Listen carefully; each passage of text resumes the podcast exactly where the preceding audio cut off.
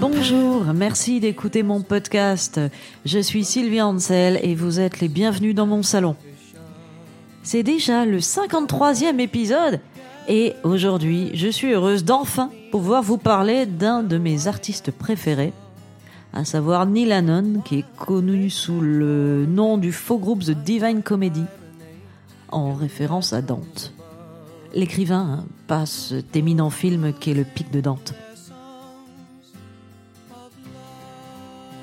Vous allez vous dire pourquoi j'ai attendu 53 épisodes avant de vous parler d'un de mes trucs préférés. Bah, en fait, c'est parce que j'arrivais à jouer aucune des chansons de Divine Comedy dont j'aurais voulu vous parler ici. J'ai essayé Our Mutual Friends, par exemple, qui est un chef-d'œuvre avec des paroles géniales.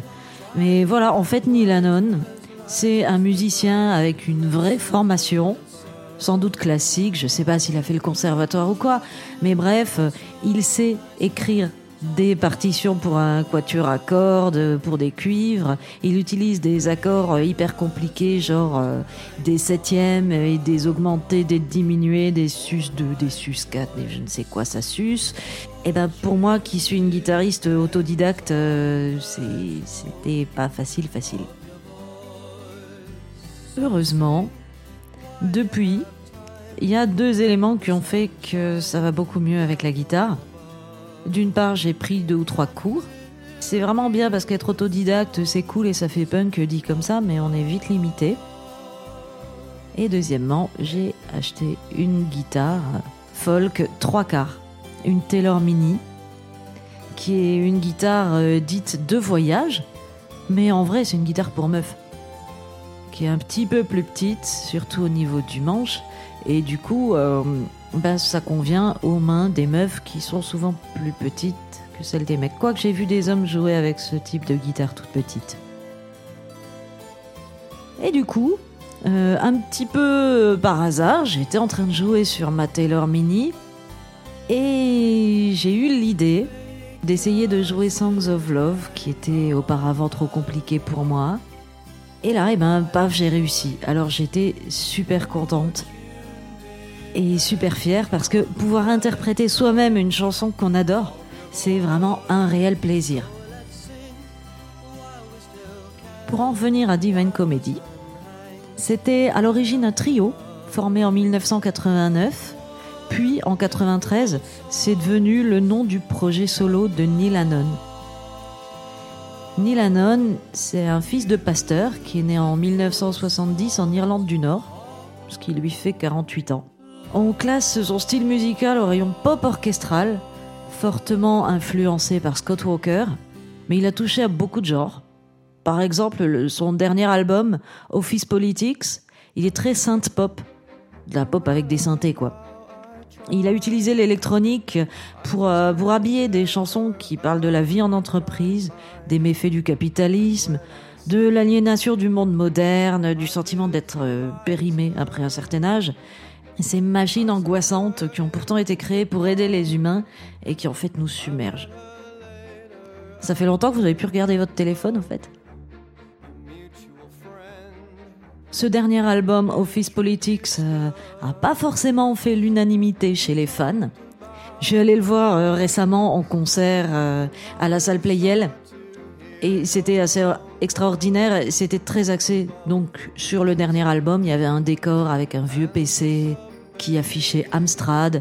Il y avait une lampe de bureau. Il y avait, ils recréaient une fête de bureau. Ils étaient en costard. Ils avaient des chapeaux pointus sur la tête et tout. C'était très drôle. Mais j'ai entendu beaucoup de gens qui étaient déçus de ce virage un petit peu euh, électro, mais électro des années 80, quoi.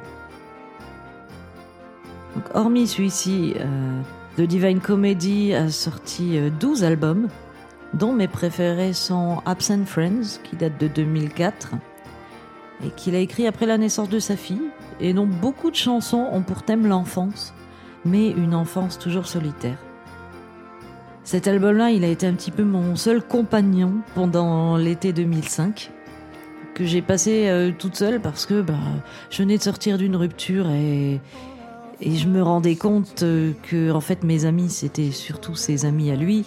Et je me retrouvais à passer trois semaines toute seule au mois d'août euh, à Paris, alors que tous mes potes étaient en vacances.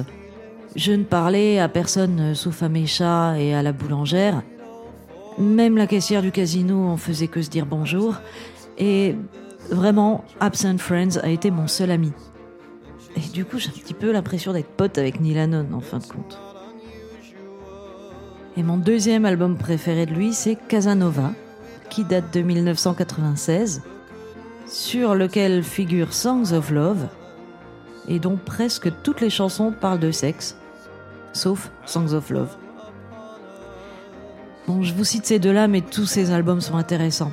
Il y a une telle profondeur dans ces chansons et elles nous parlent intimement. Écoutez n'importe quoi de lui, tout est bien tout est bien et en plus, avec Neil Hannon, aucun de ses disques ne se ressemble. Il change d'esthétique et de type d'orchestration en fonction de la chanson. Il écrit de superbes paroles très travaillées, il raconte des histoires. Et il va toujours dans le sens de la chanson. Il se met à son service. En disant ça, je me, fais la réflexion, peut-être qu'il aimerait bien mon podcast. Il a aussi beaucoup d'humour et d'humilité.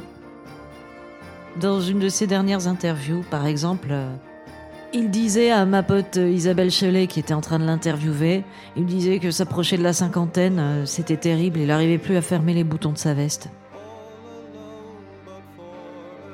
Le voir en concert, c'est toujours une expérience unique. Il réinvente ses chansons les plus connues, il les joue autrement.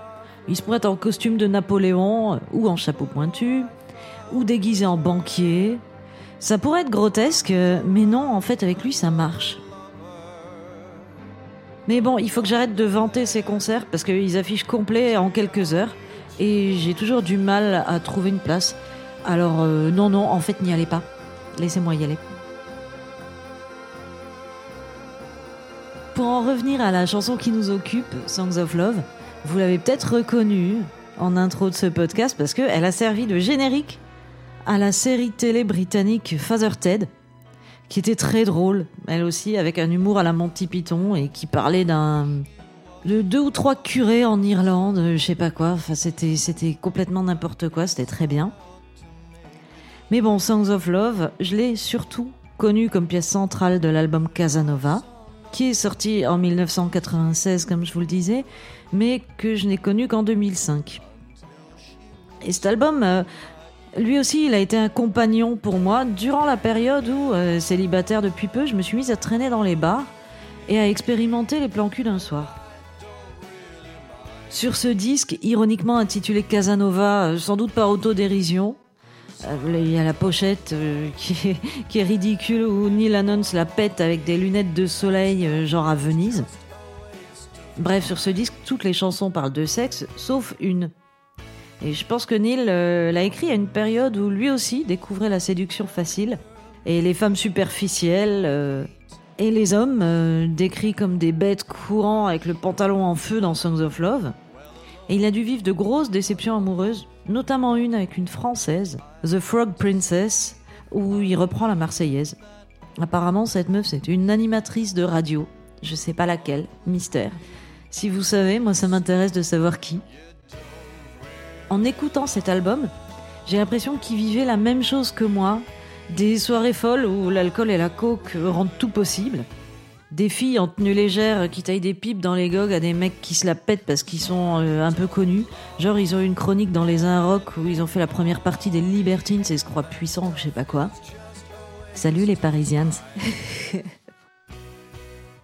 Bref, Neil il a vu son idéal de l'amour se faire sauvagement érafler euh, comme il le chante dans Becoming More Like Alfie, en référence à un film euh, anglais de 66, avec un héros qui s'appelle Alfie, auquel aucune femme ne résiste. C'est un incorrigible donjon qui accumule les aventures d'un soir ou d'un jour et ne se soucie aucunement de ses conquêtes. C'était une citation Wikipédia. Ce genre d'ambiance, sexe, drugs and rock and roll, ben, ça en fait rêver beaucoup, mais en vrai, c'est toujours une fête triste. Euh, on a beau se la jouer cynique, on a quand même toujours le cœur brisé. On se la joue libérée, euh, mais on se met à chialer en voyant le mec qu'on aime bien repartir avec une autre de la boîte à 5 heures du matin. Et en plus, on picole pour oublier. Donc euh, on fait n'importe quoi avec n'importe qui, et on brise des cœurs et on le regrette. euh. C'est de ça dont il est question dans Casanova. Par exemple sur la chanson Charge, où il utilise le champ lexical de la guerre pour parler de la baise. Un canon à gauche, un canon à droite, et je vais te frapper là où ça fait vraiment mal. Bang, bang, bang all night. Et ça faisait un bien fou d'écouter ça en sortant du Truskel à 5h du mat, je vous promets. C'était absolument au diapason. Et au milieu de tout ça, on a la jolie chanson Songs of Love avec du clavecin. Le narrateur euh, regarde tous ces bestiaux pubères qui courent partout avec le falzar en feu pour trouver des meufs à baiser à droite, à gauche, tandis que lui, il reste cloîtré dans sa chambre à composer des chansons d'amour. Et il essaye de trouver des mots aussi légers que des oiseaux. Même en français, ça rime, putain. Euh, pour mettre dans ses chansons d'amour. Et c'est un peu la pureté au milieu de la débauche. Et c'est pas par hasard s'il l'a mise en plein milieu de l'album, à mon avis. Et moi, je me sentais euh, comme ce narrateur. Je voulais écrire la plus belle chanson d'amour qui soit digne du type que j'aimais bien. Et ça a donné Salt and Wine, euh, dont je vous raconte l'histoire euh, dans le troisième épisode du podcast, et qui n'est, à bien réfléchir, pas forcément jolie. Qui est plutôt bien désabusée, mais qui est fortement inspirée par Neil Hannon et Casanova. J'ai aussi une autre chanson qui aurait jamais été possible sans Divine Comedy. C'est Your Name is Nobody, qui est sur mon deuxième album, et qui parle de coups d'un soir dont j'ai oublié le nom, parce que j'étais trop bourré quand il me l'a dit. Et cette chanson, je la considère euh, comme mon Becoming More Like Alfie. Même dedans, je dis euh, These days I'm becoming more like Iris. Personne n'a jamais compris à quel point ma musique est influencée par Divine Comedy, alors que je lui ai clairement pompé plein de trucs. Tout le monde croit que j'écoute que les Breeders ou Christine Hirsch, PJ Harvey et autres meufs assimilées années 90. Ça doit être parce que je savais pas jouer d'accords complexes à la guitare, alors je faisais que des barrés.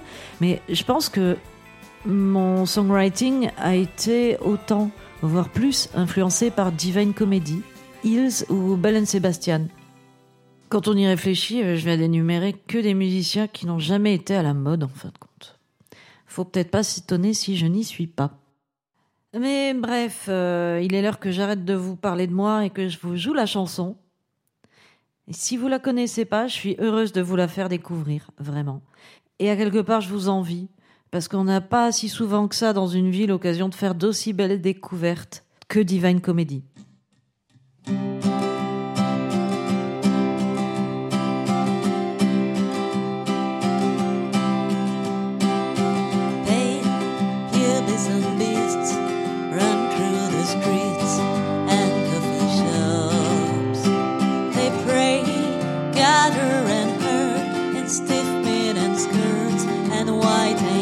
But while they search for a mate,